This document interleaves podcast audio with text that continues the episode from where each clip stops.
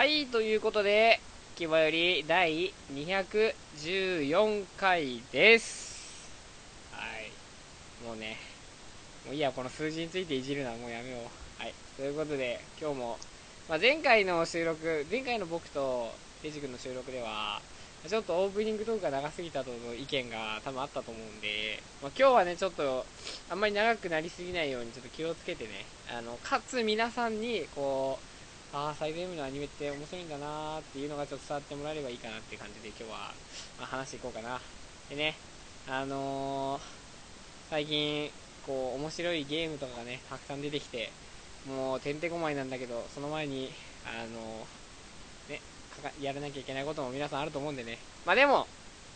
ね、皆さんやらなきゃいけないことあるかもしれないけど、今から、まあ1時間ぐらいかな。ちょっとそういうのを忘れて、ちょっとね、気ままに寄り道する気分で今日の放送も、えー、きあ聞いていただければなと思いますそれではじゃあ本編入っていきましょうデジデジと北福の気ままに寄り道クラブ。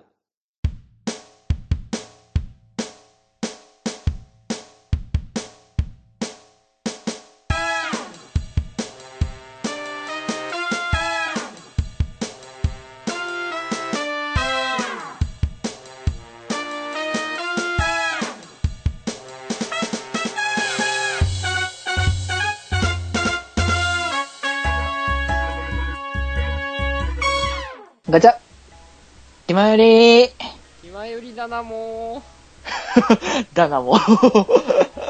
気まよりなんだなも。何なんだろう。今日ちょっと、ちょっと違う感じ。いつもとまた。あ、なんか、なんかそういえば、なんか名前がさ、あの、ちょっとこれ聞いてる人たちには全然多分わからない話なんだけど、ーはい。なんかさ、福君名前変わってるよね。あの、全然わかんないですけどね。あ完全に身内で。盛り上がって申し訳ないんですけどそうまあ、経緯を説明しますとですねはい。あのまあ、僕のその、まあ、連絡を取ってるその LINE っていうソーシャル、まあ、アプリがあるんですよまあ、LINE はみんなわかると思うんだけど。LINE のその僕の名前が、えっ、と、豚バラニンニク塩キャベツ鍋そうそうそう。ね。なんだろう、なんか美味しそうなね、なあの、もメニューが出てきたなと思ったけれども。ね僕の名前がそれなんですけど、うんね。それでなんでその名前になったのっていうのをデジ君がね、僕に聞くわけですよ。いや、そう、急にその名前だから、一体誰だよって思っちゃったしね、いきなり。写真は変わってないんですね。うん、そう。でですね、まあちょっと、ちょっと長くなっちゃうんで、うん。まあ、いいか。あ、これ本編に持ってく？これ本編に持ってこう。で、オープニングはちょっと、あの、ちょっと最近見たか、最近感動した話でもしますか？ああ、感動した話？ああ、じゃあもう早速サイド M の話になるかもな、それだったら。しょうがないよねってなるよね。はい。まあまあまあ、そんな感じで。まあ、いつも通り入っていきますけれども、あの、前回までね、2話までのお話を、まあ、させていただいたということで、今回からは3話のね、3話ですね。まあ、あの、3、4、5ぐらいまで話せたらいいなっていう感じでいこうと思うので。そうそうそう。ということで、だね、第3話は、まあ、ドラスタ。はい。まあ、主には、まあ、あの、翼のね、あのーメインとなるお話だったわけだけれども、まあね、前回まであの、洗剤取ったりとか、まあ、アイドルとしての準備を、まあ、してたところで、まあ、今今回はね、ドラスタのデビューのね、お話ということで、いやものかすごくかいつまんで話すと、う、うん、まあ、このメンバーね、3人いるんですけど、うん、そのうちのうん。1人がね、こう、こうどうしても自分は、こう、本番に弱いと。ね失敗し、うんうん絶対失敗してしまうっていう、まあなんかその、いわゆるトラウマみたいなね。まあね、あの、のーそう、まあ、まあ、翼がね、あのー、もとも、元パイロットっていうな、キャラ、ああのー、設定なんだけれども、まあね、まあ、とある、あのー、事情によってね、あのー、パイロットで、まあ、いられなくなってしまって、まあ、で、まあ、今、アイドルになったっていう状況なんだけれども、えーこう、どうしてもこう、うまくいかない、その、その時の、まあある失敗、ある失敗というか、もう言っちゃってるけど、まあある、まあまあねうん出来事がきっかけで、こう自分はこう、うまくいかないっていうふうに、まあ、う悪く言えん、ば思い込んでしまってるわけですよね。そうだね、うんうん。だけど、ね、でもそれ、やっぱね、そっからなんですよね、この物語は。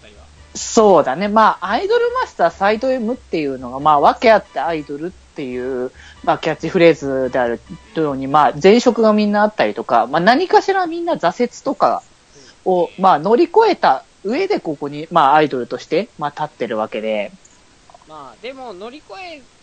てはいるんですけど、ただ、こう、うんなんていうか、後を引く。まだね、あの、の心にね、うん、残ってる部分はね。で、それを、その、例えばユニットの仲間たちとか、うんね、うんその。最高の、最高のグループ、最高、まあ、最高の仲間たちって言いたいから、言いたいために言う言いますけど、うんうん最高。の仲間たちによって、ね、いろいろと、年は関係ないんですよね、やっぱり。うん、そうだね。まあでもちょっとあんま言うと、3番全部話しちゃうんで、いや、まあまあ、もうちょっと話しても別にいいと思うんだけどね。うん、まあでもね、本当ドラスタのデビューっていうこともあってのもね、ちょっと挫折的なね、まあ翼も、まああったんだけれども、まあ本当ね、あの仲間の、本当にドラスタの仲間の本当に、うんね、力もあるし、まあプロデューサーもね、本当に、あの、ねなんだろうね、こう、前もね、あの言ったと思うんだけど、本当にその、全面にね、なっても、その、力になるとかっていう感じではなく、本当にその、脇でのフォローというか、本当に裏方っていうかさ、うん、そういったポジションで本当に、まあ、それこそそのね、あの、と、翼が取り乱しちゃって、で、あの、で、その、一旦その、ね、こう、休憩しようってことでね、その空港まで連れてきてくれたりとかね。そうで実際そのこのプロデューサーの、うん。そう。いや、す、あの、有能だなっていうか、まあ、こう本当何とはここね、すごく、あの、言うわけでもないんだけれども、こう、優しくそのフォローをするというのが、あなんつうかね、やっぱ、大人なのでね、やっぱドラスタってやっぱ特に年齢が高かったりするから、だから、あのーそんな全部が全部ね、あの、子供に構うみたいなことをするわけでもなく、もう、どちらかというと本当にその信頼を持っているからこそ任せられるっていう、うん、ところが、そうですね。あのうーん。なんか教授したりとか、そうなんうか、ん、アドバイスとかっていうよりは、うんなんか環境は用意したから、まあ、こう、まあ、結局成長するのは、そのアイドルたちなんで、うん、それをこう、最大限こう、ててこう、なんか、サポートしてるっていうんですか、そういう立ち位置が最高、プロダクションの、うん面もあるかなと思って。いやー、本当なんか、そうかなまあ、どの作品もあるけども、やっぱでもプロデューサーの関わり方ってやっぱ作品によってやっぱ違って、あの、やっぱサイド M は一番その、このポジションが、あの、まあ年齢層が高いっていうところもあるし、ね、あのみんなそれぞれ何かしら超えてきたっていう、まあそういうものもあるからこそ任せて、あの、いられるっていうところは、まああるのかなって思うからね。うん。で、やっぱね、こう、仲間とのそのドラスタのね、関係性もやっぱその1話のからやっぱその進んでるなっていうところはやっぱ見てた、見てて思ったんだよね。やっぱ、その、こう、まあ、ね、テルはまあ熱く、ね、熱いけどもちゃんとその、ね、大人としてのものもあるし、その顔が結構ね、その、まあ、は本当ね、何度も何度もあるけど、ズバズバというね、ものを言うわけだよね。だけど、その、それこそ、あの、こう、やる気がないなやめる、やめろみたいなことをさ、あの、カオルが言うところで、まあ、前のその、あの、それこそ1話の段階のテルだったらそれを止めに、ね、かかってた、あーだろうけれども、今回は、あえてそれをね、あの、何も言わないで、ね、あの、いたっていうのが、まあ、そこの、やっぱドラスタ内での信頼関係っていうのが、あの、こあの、少しずつ構築されてるんだなっていうのがね。そうですうね。なんだろう。ん。あー確かに。なんか、お互いを少しずつ分かってきた感じは、その話数を重ねてあるじゃないですか。うん。うんうん。まあそういうことで、まあ、あのーまあね、あの、晴れて、まあ、あら、デビューで、はいね、まあ、一度ちょっとね、あのー本当砕けかけてたね、心を、ね、あのーあ、元、元にね、あの、戻して、それ以上にやっぱね、強く慣れたっていうのが本当にね、まあでも最後にやっぱね、スターライトセーベルトかかるわけよ。いや、あれ、エンディングで流れるのずるいですね。あれずるいわ、本当もう、やばいよ、もう。ここで流れるんだってもう、やっぱさ、あのーなんだろう、こう、こう今までその、まあ、あの、お話進めてきても、さ今3話なわけじゃん？はい。で、こう、今までも、こう、スタート的なものはいっぱいあったと思うんだけど、それこそエピソードオブジュピターだったらもうジュピターとしての、あの、再スタートだったりとかもするし、まあ、あの、潜在会とかだったら、まあ、改めてその全員が、あの、一歩スタート位置に立つみたいなところだったかもしれないけど、あの、アイドルとして、こう、最高プロダクションのアイドルとして、あの、のスタート地点っていうのがやっぱここなのかなっていうのが、あのーこう、思ったんだよね。やっぱスターライトセレブレート、まあドラスタではあるんだけれども、はいこう、やっぱあの曲っていうのはやっぱ、こう、サイド M すべてにかかってうるん、まあテーマなのかなっていうところがあるので、いや、だからあの3話であそこで流れたっていうのがちょっともうね、あのー初見ではやっぱりうるっとせずにはやれなかったなっていうね。そうね。そう。まあね、これからもね、あの、最高な景色をね、あの、一緒にね、見ていきたいなってね、思ったね、これで。そして、はい。ということで、まあ、あの、続いて、もうどんどんね、はい、行きましょうということで、第4話。はい。バイト会でございます。ということでね。ねまあ、あの王子様、あの、ユニットなんですけど、まあ、あの、元バイトね、あの仲間ということで、あの、商店街でね、一緒に、あの、いろんな、あの、一緒のところでバイトしたりとかしてた仲間なんだけれども、いやー、なんつうかもう、もう、尊いんだよね、本当に。もう語彙力がね、あの、なくなっちゃうんですけども、本当に尊いんですよ。まあまあまあないからない、あない。ー子供足らずなところもあるので。まあまあね、か海外のね、あの、人なわけだから。そう、なんだけども。うーん、まあね、あの、みのりさん役のね、あの、たか、た、たかぴこと高塚さんもね、もう、あの、語彙力がないで有名の人なのでね、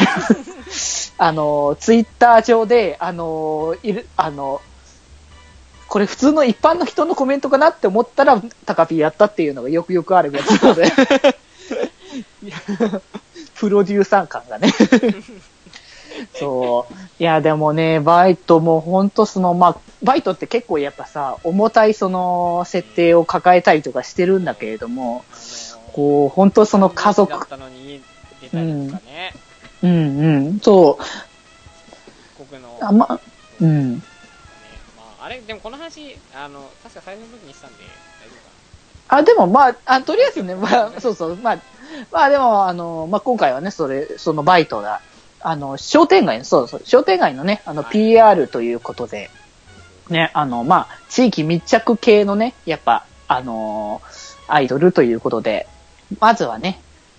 そう、まだ知名度もやっぱ大きくないっていうところから、まあ、ち小さなところから着実にっていうので、あの、PV の、あの、撮影とかをしてたんだけれども、まあそこにね、ちょっとその影が、ね、あの、まあ、まあ、教授がね、あの、もう、もあの、高城、まあ、財閥っていう、まあ、グループのその、まあ一人、一人、まあ、まあそこの息子なんだけれども、まあそこのやり口っていうものが、あの、自分には合わなくて、で、そこから出てきたということだったんだけれども、まあ、あの、その商店街の近くに、その高城グループの、ね、系列の、で、あの、デパート？そうそう、建設用で、そう、ってるわけできて、ね、ああ、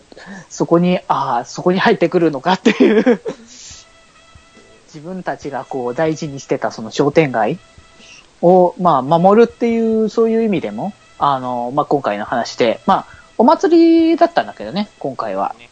そう、あの、その商店街でお祭りがやるってことで、そこにね、バイトも、まあ、参加してっていうことだったんだけど、まあ、あの、今回の話っていうか、まあ、今回の話から特にかもしれないけど、こう、ユニット外の絡みが結構、あの、増えたなっていう印象もあって、特に今回だったらハイジョーカーと、はい。あの、一緒になることが多かったりとかね。うん。して、こう、ゲーム内ではやっぱユニット外の絡みってなかなかなかったから、そのアニメでそう見れるっていうのもまあ新鮮だし、かお互い、こう、あ、今まで見えなかった面が見えるようになってるなっていうのを、うん。まあ今回思ったんだよね。でもややっいやぱアニメうんでできたからこういろんなキャラとかと同時にやっぱ見れるわけなんですかねうんうん。だからそこは本当アニメならではの、まあ部分だと思うからね。うん。で、まあね、あの、まあピエールがまあその後ね、迷子になっちゃうわけなんだけども、うん。ぬいぐるみ可愛いからしょうがないですね。そう、ドンちゃんがね、ドンちゃんは出す出していいんですよね。あの、同じバンダイナムコなので、系列なんでね。ドンちゃんはそうそうそう。ドンちゃんの名前を出しただドンちゃんって言ったのに効果音がカーだったのはちょっと。いや、ドンが先に、最最初にドンがあったから、その後にカンマ次にドンって流れてカって出るからあーそういうことですまあでもね、あ まあの、まあまあゲーム内でもね、あの、太鼓の達人とかコラボしてるので、その辺はまた、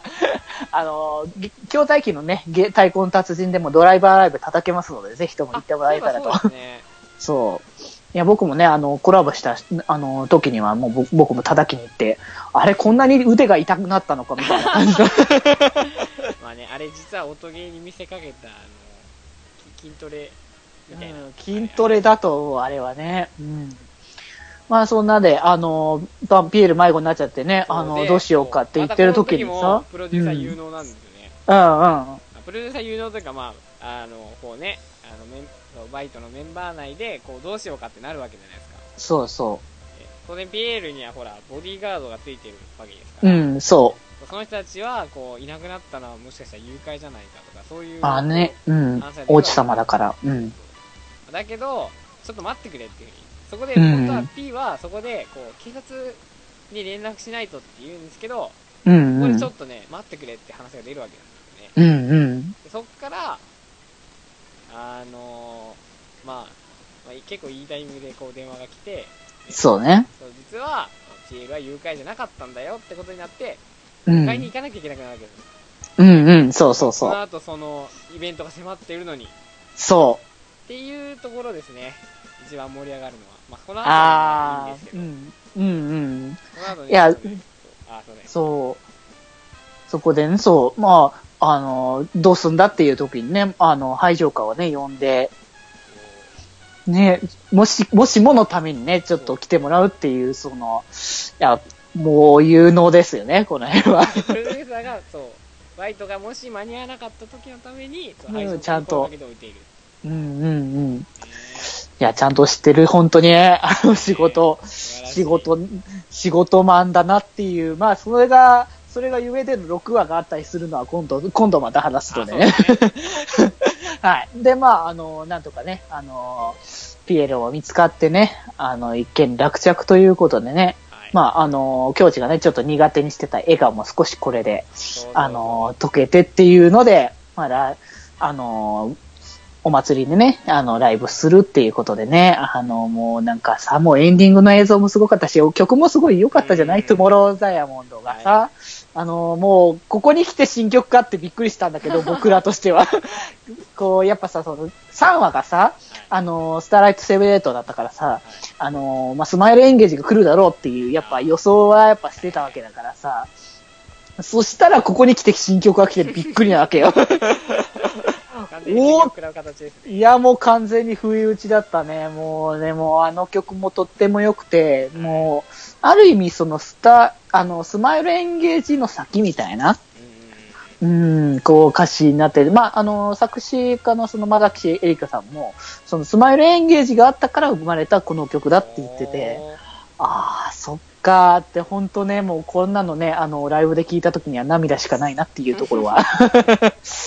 あったけどね。まあ、エンディング映像のとこエンディングのところにもさ、こう、いろいろ細かい、ああったじゃない？その射的やったり、こう、さ、おみこしさ、最初、その、あ SP さんにダメって言われたりとか、ね。でもでもそれ言っちゃったら、うん、僕もそのそのね実は道中でこうねあのその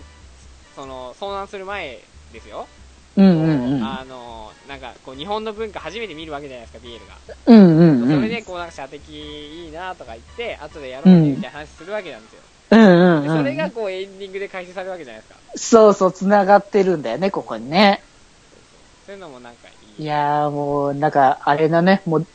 本当に、あの、ドンちゃんとさ、あのー 金魚抱えて、こう、せ笑顔のピエールの もう、あ尊さたるや、本当に。ーすごいな本当。にもう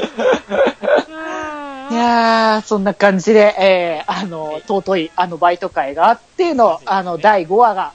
はい、待ってましたのセム会です。もうね、あのーすごい私事に申し訳ないんですけど、はいはいあ。の友人の多くがこのセム会であのサイド M ハマりましたね。あ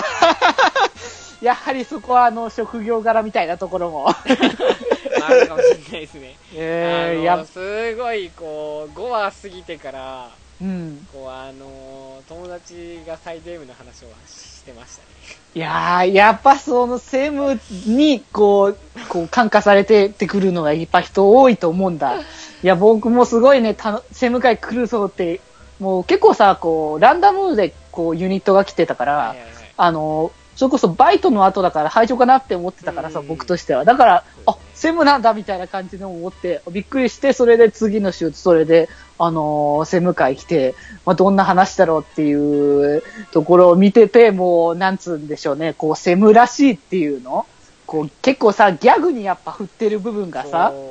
あのーまあ、あのメンバーがちょっとこうまあなんかおも面白いセンスというか。まあ、あの、まあ、一応最年長だったりとか、その、まあ、あのね、あの、2, 2話でね、あの、潜在会で見せたような、あのね、うん、あんなのもあったりとかして、割とその、ちょっと、ちょっとずれてるというか、まあ、その、それこそリーダーのね、狭間さんが結構、まあ、本当に、こう、熱血教師なんですよね、あの人。こう、すごいクールに、クールに見えるんだけれども、本当にもう生徒のことを第一に考えている、もう超いい先生なわけだよね。はいうん。で、まあ、あの、この話、そそのさ、その、まあ、あの、まあ、セムでね、あの、有名、まあ、本当にすごく有名に、あの、なったであろう、あの、スターティーイコールマジックをね、はいまあ、披露しよう、するっていう、まあ、話にはなってるんだけども、まあ、あれがね、あれをね、まあ、本当に踊るっていう、もう、こう現実のその中の人もそうだったけどさ、あれすごい踊りじゃない？すごく動くしさ、うん、息つく暇がないぐらいの、ハード。うん、そう、なんだ、けれどもこれを、まあ、やりきってこそのっていうね、まあ、これを出してきたプロデューサーも、あの、すごいなっていうところを、確かに。うんうん。まあ、今までのその流れも組んでやったんだなって思ったけれども、そう。で、まあ、さ、本当それでもその、まあ、年齢がね、あの、セムって、あの、最高プロダクション内でも、あの、最年長の平均年齢ユニットなので、もう、あんな激しい踊りしたらね、そりゃ体にも、きますよってね。ねうん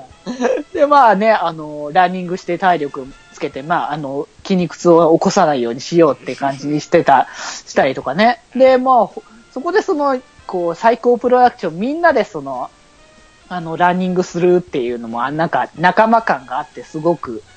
いいなっていうのは。って感じしません？うん、そうだね。すごく、そう、青春感。まあ、ハイジョーカーとかね、やっぱその、現役高校生とかも結構いたっていうのも、結構大きかったかもしれないけれども、いや、すごい熱いなっていうのを、こう、ち、こう、サイコプロダクションとしての、事務所としてのそのね、あの、パワーをすごく、まあ、感じて、で、まあ、あの、まあ、それでね、あの、その、ギャグだけでさ、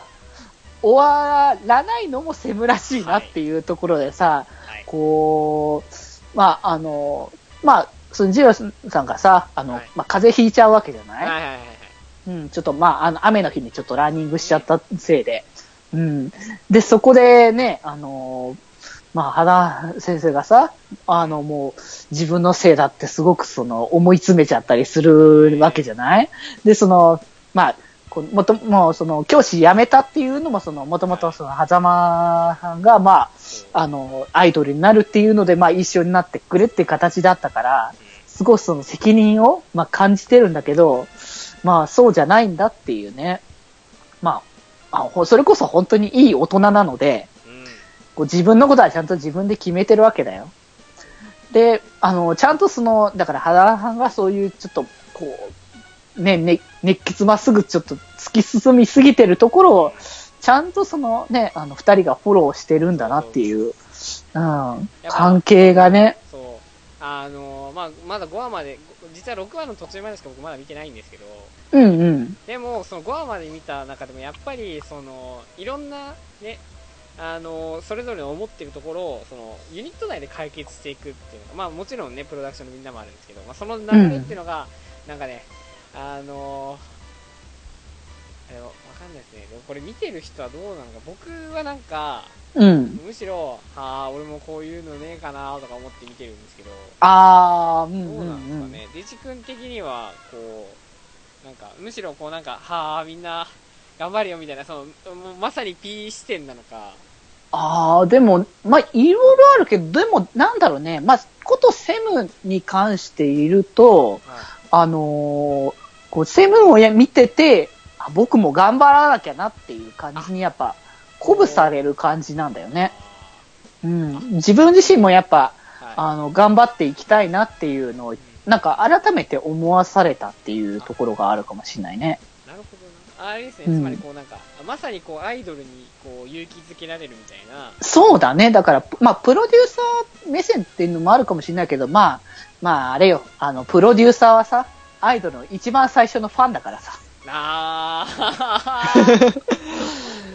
なるほどなそう。なので、やっぱ応援される気持ちもあるし、頑張ってほしいって思う気持ちがあるなっていうのでね。いやー、そんな感じで、そのね、まあ、セムも、まあ、改めてね、こう、だん、こう団結することができて、でね、その、ライブの日になって、はい。ね、あのー本当その、あの、プロデューサーの言葉が本当にそう、その通りだなって思ったんだけど、こう、まあ、衣装とかもすごい、あのーと、とんでもない感じじゃん、あれって本当に。もう言うたら出落ちじゃない。うん、だったりとかもするし、スタディーコールマジックもかなりこう、ネタって感じの方向性じゃない？そうですね。なんだけれども、その、こう、へ少しその、へんてこかもしれないけれども、大人が全力で頑張るからこそかっこいいっていうね。そうですねやっぱりこうあの面白いことっていうかちょっとふざけたことでもそれを真剣にやってる姿ってやっぱり心を打つんですよね、いや、もう本当にそう。なん、もうなんか、本当に、だからそれを見て、あ僕らも、こう、それこそ専務が結構年齢高いけれども、こう、その年でアイドルとして頑張ってるんだから、僕らだって頑張れるんだってね。うん。ねそう。いやー、もうそんな感じでね、まあ本当に、まあスタディーゴールマジックもね、はいあれはもうね、こう、本当にダンスすごかったし、もう、やっぱ、実写かなみたいな感じのところを思うほどの、あの、再現度だったりとかしたし、こう、作画とかね、あの、こう、大丈夫なのから書いてる人たちはって思うほどの、その、カロリー的なものを思ったけれども、ある意味それが、その、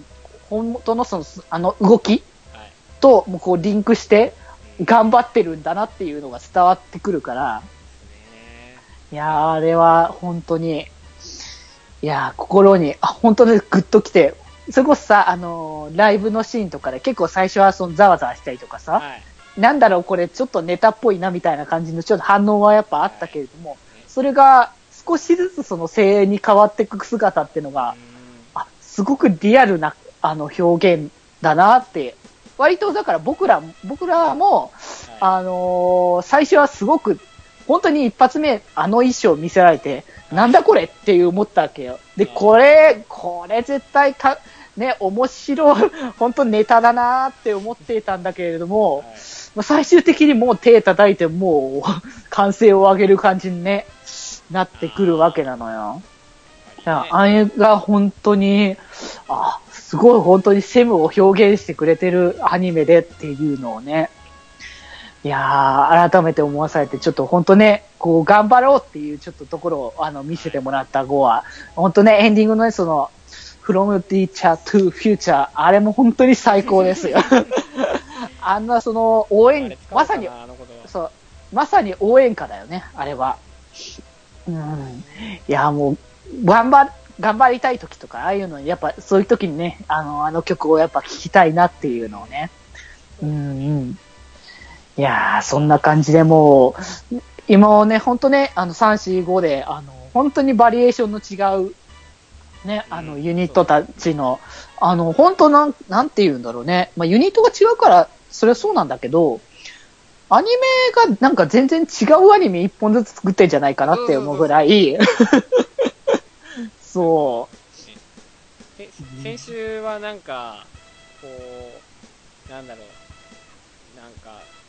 あのジャンルがもうもはや違うっていうかなんかうんうんふわふわうん。してて、ああでもあここで頑張れるんだなってみんな頑張れって応援してるかと思ったら急に次の週で、おおってなったりとか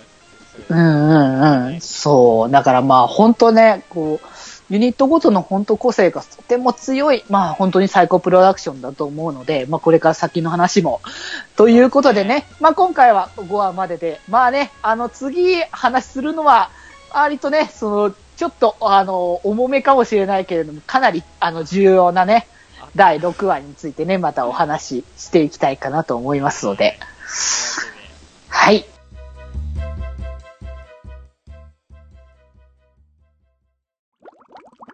気まより、気まより、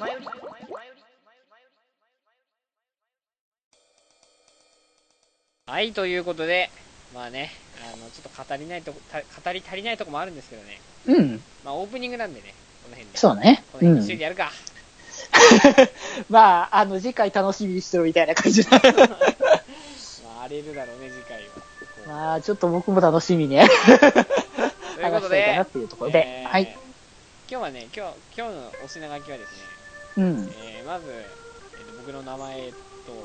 うん。それからインスタ映え、そう、インスタバイパッションって言ってたね。はい、やっていきましょうはい。ということで、まあ、名前よ、名前。あのー、まあちょっとこれ失敗談になってしまうんですけどねそう、なんかね、失敗何かなって思って悲しい出来事がっていう話だったから。あのーインターネットでですねこうあるこう食べ物情報サイトみたいなところでうんこ。うめっちゃ美味しい鍋の作り方教えてやるぜみたいなタイトルがあったんですよ、うん。で、えー、とニンニクと、えー豚バラ肉と、うん。えーキャベツあと塩、おー、簡単だこれだね。けで美味しい鍋ができるっていう風に書いてあったんですよね、へー。でその人参をこう薄くスライスしてうん。で酒と水入れた鍋にニンニク入れて肉も入れてあアクを取った後キャベツを入れてじっくり煮るとうん。でそしたらもうそれがめちゃくちゃ美味しいって言うんですねうんうんうただん。するだけででうん。終わった後にこう麺を入れてあペッパーをかけるとかけて食うとめちゃくちゃうまいっていうー。あー、いいね。でこれめっちゃうまいじゃんってこんなんやんなきゃなと思ってうん。まあその結構簡単にできるしなと思ってやったんですようん。全然うまくなかった 何？そんなまずくなる要素あった今のやつに。なんか多分僕ちょっと塩を入れいやでも塩入れすぎてないんですよ僕レシピ通り塩入れて塩大さじ2入れたのにあ大さー。じ3入れたのに何？薄かったの？いや濃かったんですよ塩が結濃構かったんだ。まあ、なんだろうね。まあ個人の好みっていうのもあるから、確かに加減は、ね、人それぞれかもしんないけど。であと味がしないんですよ あ、塩塩だけだだけだ。なあー誰だよ塩もう全然キャベツの甘みと豚の美味しさだけで食べれますとか書いてあのブログの作者だだ出てこいやマジ。いやいや、その人にとっては、あの、その味付けが結構、あの、ちょうどいいかもしんないけれども、あの、それこそさ、あの、北海道とかそう寒いところの人ってさ、結構濃い味、こう寒いからこそ濃い味付けに結構しがちだったりするじゃない？だから、なんかそういう意味で、その自分のやっぱ、あの、好みに合ってなかったんじゃないかなっていうね。いやそれであの僕自身があんまニンニク得意じゃないっていうのもあってあきついんですよね。味もなんか塩味しかしょっぺーなーぐらいででニンニクきつい匂いきついしみたいな。そのブログみたいなサイトにはなんかこうニンニクのガーリックのうまみがと書いてあってあ。うん。いやーこれ入れすぎだろみたいな。いやだって2玉使ったんですよ鍋一つに。二玉、ちょっと多い、多くね？しかも2玉スライスするのめっちゃつらかったし。もう分かりますか？僕あんなワクワクしてこういやー、全部まあやってこうやって。まあ、いや、楽しみにしてたんだろうなっていうのはね。楽しみにしてたけど、食った、な何これうまくなってなって。いやー、まあでもね、そこはな、もう、でもさ、いるじゃない最近さ、こう、その、入れすぎてますよっていうので、あの、美味しいっていう人さ、あの、特に辛いものとかさ、こう鬼のように唐辛子を入れたりとかするじゃない？あれで、うまいとか言ってるわけじゃないの？あまあ、でも、あそうだから、その僕その時こう頭をよぎったのは、うんニンニクマシマシとかいう言葉あるじゃないですか。ああれー。と同じ類の、こうなんか、に二的センスを持った人なのかなと思って、うん。仕方なく自分の中で、はーって言いながら、えもう、もうなんかもう辛いけど、でも食わなきゃっつって、あの僕めっちゃお腹空いてたんですその時。あ、お腹、あーもう本当に待ちにな待っいし、そうその今日はこれこれ一品でもう腹いっぱい満足してやろうと思ったら、あ結構食うのきつくて、僕もうお腹空いてるのになんか、あの、5口ぐらい食べてもうやめましたね。もうダメだっつってもう食えねえし、いや、僕初めてだったんですよ、お腹空いてるのに食いたくなかったの。すごいよっぽどだよね。あの、お腹空いてる時って、大概のものって何でも美味しく感じるもんじゃない？いやー、食えませんでしたね。それが、な、うはわー、すごいな。まあ、まあ一つの経験だよね。まあでも話はここで終わらないんですよ。あ、まだ、あ、ここでは終わらないんだ？でも、1日置いたんですね、その後。ああ、うんうんうん。そしたら、キャベツから水がいい感じに出てて、うんうん。えー、ちょっとうまくなってました。ああ、もしかしたらそうやって食べるもんだったのかもね。でも、そんなうまくないんで、僕はもう、ソーミシャンタンっていう調味料を入れて、ちょソーミシャンタン入れた瞬間激うまになりましたね。めっちゃうそれはそれはもう、少々だったの味っていうことだ。うん、まあでもそうだね。締めのラーメンはめちゃくちゃうまかった。ああ、玉ねぎ入れた方がもっとうまかったかなって感じ。ああ、なるほどね。そのその時思ったのが、うん。この鍋は、こう、パスタでペペロンチーノみたいなもんなんだろうなと思って。ほうほこうここからスタートしていろんなものを足していくことで、自分にとって最高の鍋を作れるぞっていう、う。ああ、なるほど。思ったんで、だから、あの、本当にその、まあ、あの、ススタート 的な位置だったわけね。まあちょっとなんか、勉強になりましたけど、ただ、うんうんあまりにもクソまずだったので、うん。戒めとして、そう自分の、その、インターネットの情報を鵜呑みにして、うんなうん。ので、ね、あの、徳川家康がかつて、あの、ね、自分がうんち漏らしたから、この、失敗を忘れないようにって、書き軸に自分の絵を描かせた。それうんうんと同じですよ。そういう。豚バラキャベツの、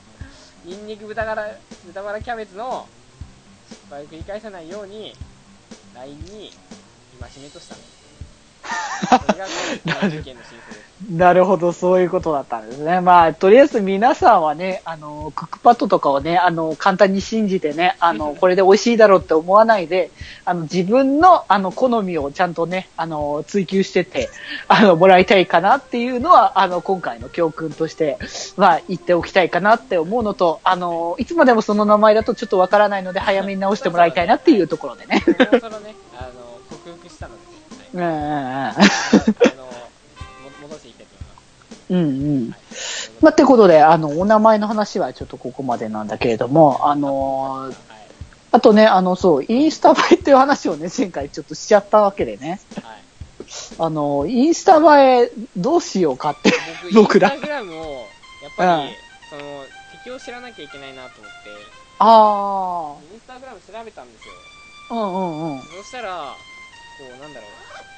例えば体の写真を撮るとしたら、うん、体全身じゃなくて、うんうん。体の一部を撮るわけですよ。ほう。とかを考えてね。うん。で、かつ、こうなんかセピア色にしたりとか、ちょっと、あスカイ、スカイブルーな感じにして、ちょっと、ダウナーな感じにしたりとか、なんか、あ、うん。あの、えモノクロにしてみたりとか、ああ、なるほどね。してたんですよ。うんうんうん。なるほど。あのファルコンランチって知ってます？アカウン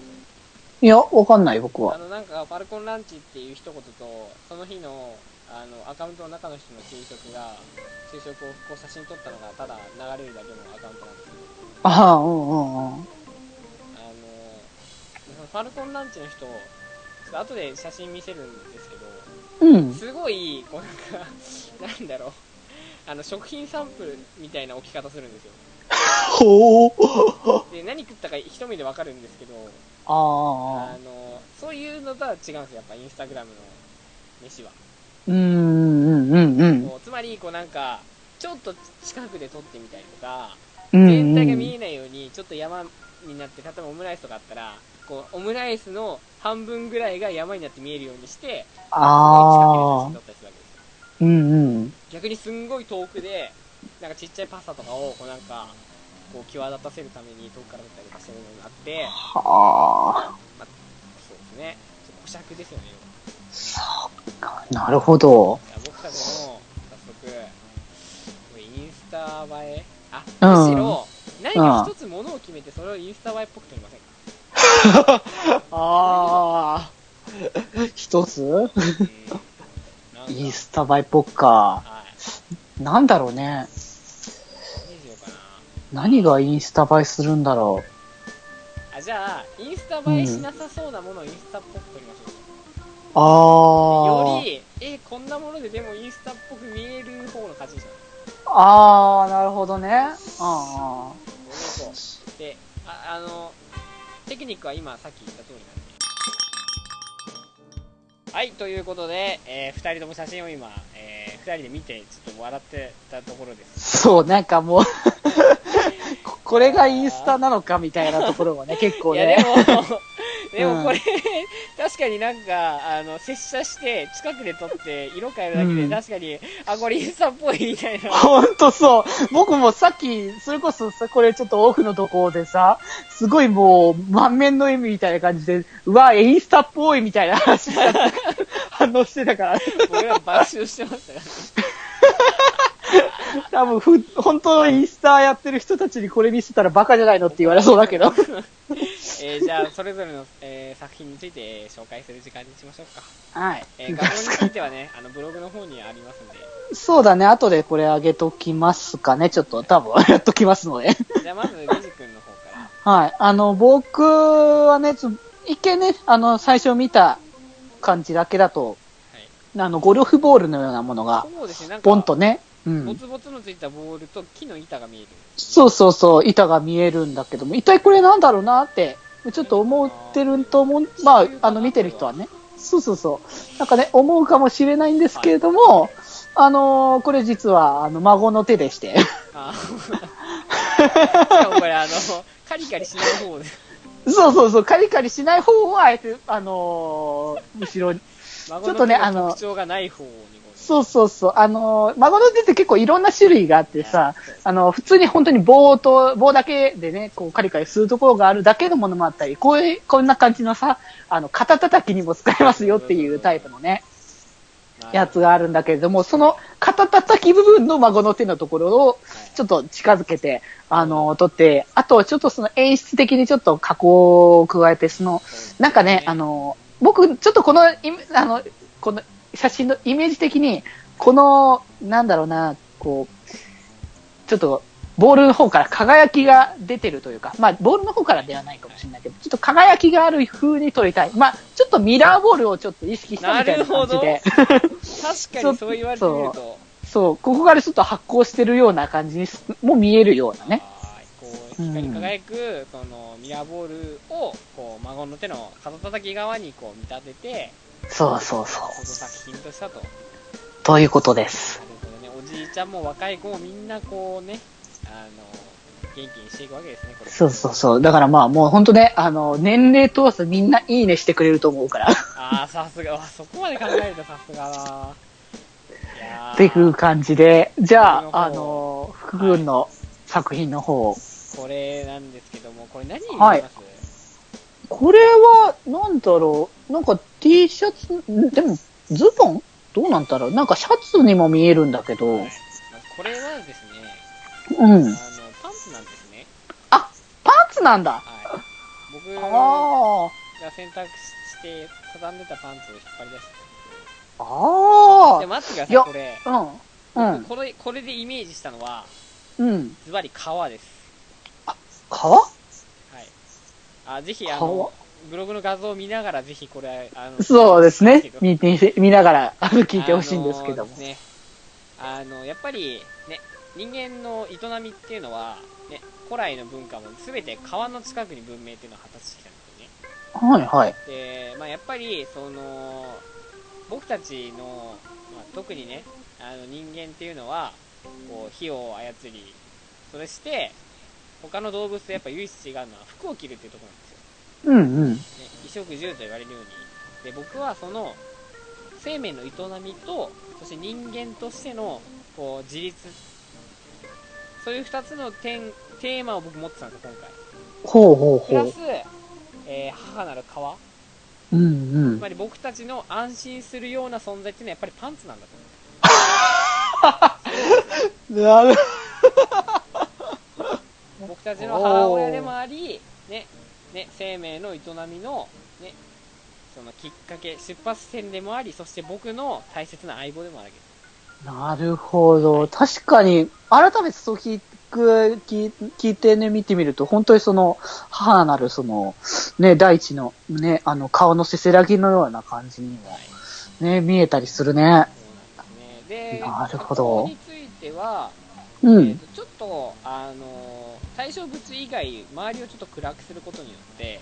うんうなんんで。すかね、あの強調したいなと思って。あー、なるほどね。こう川ってやっぱどこにでもあるんですけど僕のここにある川は他のとはちょっと違うぞとあー、だから他のこの、この周りも全部川なんだけれども、い自分のこの心の川は全然違うんだぞっていうね。そうそうそう僕にとって大切なものでもあるよっていうことをやっぱり伝えたかったなってことでタイトルはあであの大体インスタグラムってなんかうん。調べたんですけど、こう投稿するときになんかタグをつけるんですね、あー、タグいっぱいあるよね。なんで、まあ、タグをつけるとすると,、えーとうん。海母なる川パンツ。うん。デジクの方はえー、僕はどうかな。でも、えー、輝きとか、あの、まあ、ミラーボールとかね、やっぱ欲しいしまあ、でも、でもやっぱし孫の手は必要かなっていう。感じね、最終的にね。いやーこれはもう来ましたね。い僕やらもインスタグラムマスターしたんじゃないですかー、いやー、お互いこれはちょっと、あの、デビューしちゃうんじゃないかなっていう感じがね。なんかあれじゃないこう、気まより公式インスタグラムの解説していただいてもいいかもしれないじゃないかな。ね、やっぱりあのいろんなそのがこう通知サイト最近ゲームの公式サイトとかもインスタグラム使うぐらいなんですよああ、そうだね。あ僕らもやっぱりこうひふまより気まより腹筋計画とうんうん。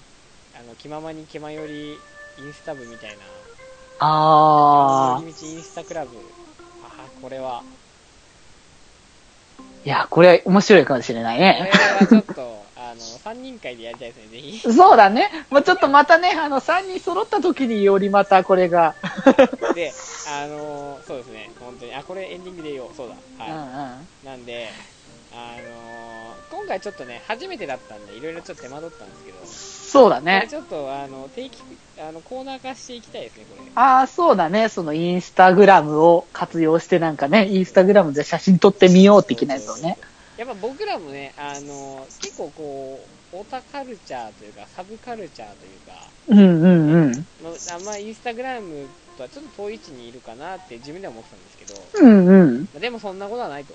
そうだね。今回そう撮ってみて、あれいけんじゃねって感じのがやっぱ見えてきたからね。ねやっぱり。あと、それっぽく、あのー理由つけるのめっちゃ面白いな。ほんとそうね。なんだよ、ミラーボールって。はい、そういうことで、えー、っと、なんかインスタ映えを狙ってみようのコーナーでした。はい。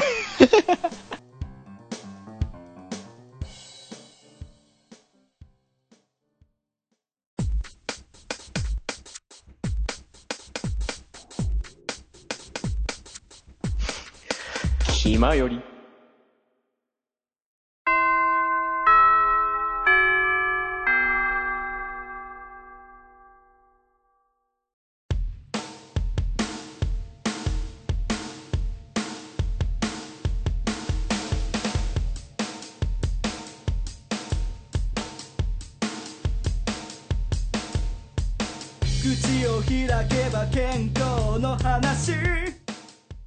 はいということで、えーそろそろ、えー活動終了のお時間です。はーい。ってことで、まあ、今回はね、あのーまあ、あの、は、福君の謎の名前から始まり、はい。まあ、あの、晴れてさっき直したんですけどね。そうですね。はい。もうあのもう、もう、わ、かんなくなるから。うんうんうん。で、まあまあ、そういうこともあったりとかで、あの、インスタが面白かったね。結構面白かったですねなんかいやー、これはなかなかちょっと今後期待したいっていうか、今後やっていきたいなっていうのは、ちょっと。あと僕らやっぱ大喜利の才能があるので そうね。そうだと思うわ。無茶ぶりに慣れてる日常的に まあまあ、日々、日々ね、無茶ぶりされ、あの、され続けてるわけだからね。であの今回のコーナーで一番思ったのはうん。やっぱりあのデジ君が、うんあの写真撮ってからのリカバリがめちゃめちゃうまいんですよ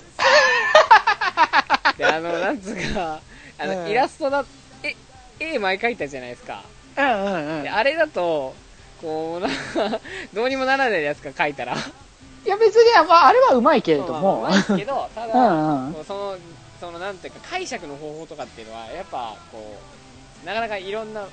まあ、あのあれよ、あの、やっぱね、僕、僕ぐらいのセンスになると、やっぱ時代がね、追いついてなくてね、どうしても。ででも今回のインスタグラムはそのうん。説明ができるんで強いです、なるほどね。面白さがわかるうんうんうんうんうんそうだね。そういう部分でも、まあ、あの、見てる人た、まあ、聞いてる、見てるっていうか、まあ、もう、な、何の媒体だかよくわからないけれども、まあ、まあ、聞いてる、見てる人たちとしても、わかりやすいかなっていうね。そうそうそうそうやっぱ説明が入りますからねうんうんうん。僕らやっぱ喋ってなんぼなんでそうだね。やっぱもう、もうね、ポッドキャスターなわけだからね、僕らは。いやーインスタグラムえ気前よりインスタもやりてえないやー、ちょっと、あの、本当にこれはもしかしたら本当実現するかもしれないので、あのーまあ、楽しみにしていただければと。そんな感じではい。まあじゃあそろそろあ僕冒頭のそういえば口調がちょっと違ってたんですけどうんうん。えっと、まあ、皆さんやってると思うんですけど、あの、超有名ゲームの、うん。おいでよ動物の森が、あー、なるほどね。うんうんうん。ちょうど、あれね、収録日的には昨日から配信されたやつね。はい、そうなんですよ。なるほど。僕は大好きな住民の1号くんが、ううやらこほのゲームにいるみたいなんで、う。なるほど。もう、あの、早速1号くんを村に招き招き入れるために、うんうん1うん。号くんが好きなテーマの家具を大量に集めてますよ。まあやるよなるほどみんなね。やるでしょう、やっぱね。あ ーそっか。まあでもほん、ちょっといやらしくて、うんうん。なんか、その家具を作るんですよね。うん、そうそう主人公そう。がそう、そのなんか、なん、なんか、エッセンスみたいなのを集めて、家具をうんうん受注するんですけど、そうそうができるまで時間かかるんですよ。そうなんだよねそ。の時間短縮のために課金アイテムがあるわけ。なんつうか、うまいよねね。あのー、なんつうのね、普通にその楽しむだけだったら別にそんな使わなくてもいいんだけれども、こう、たの、本当にね、結構やり込みたいみたいな感じの人とか、すぐにちょっとみ、あの、見たいよみたいな。いやー、そうないうって、いうのをこうやるし、うん。あとは、あの、住民を呼ぶわけじゃないですか。うんうんうん。呼ぶんですけど、あの、郵便の好感度を上げるためには、こうお使いをこなさなきゃいけないんですね。うんうんでうん。、その課金アイテムを使うと、お使いの回数が増え増えたりするんですね。あー、なるほどね。自然的に、こう、課金アイテムがあると、仲良くなるのが早くなったり、あの、住民のお使いのために必要な、ね、果物とか、うんうん。ね、動物、あのー魚とかを捕まえるのも、課金アイテムの方が効率いいわけですよ。あー、なるほどね。なんか、この動い物の森のゲームをやってて、うん。ここ結構めんどくせえな、ストレスだなって思ってるとこが全て課金によってサポートされている。うわー、すげーな、任天堂やるな。あー、怖い。でもそう、なんか、でも課金ベースでやってほしくはないなみたいなところが見えるのがちょっうん。と腹立たしいですね、はいということで、えー本日ブースにいたのは、えー北の大地の病弱ちゃんと北福と、みんな心に笑顔のデジタル連覇デジデジでした。えーそれでは皆さんまた部室で。寄り道すんなよ。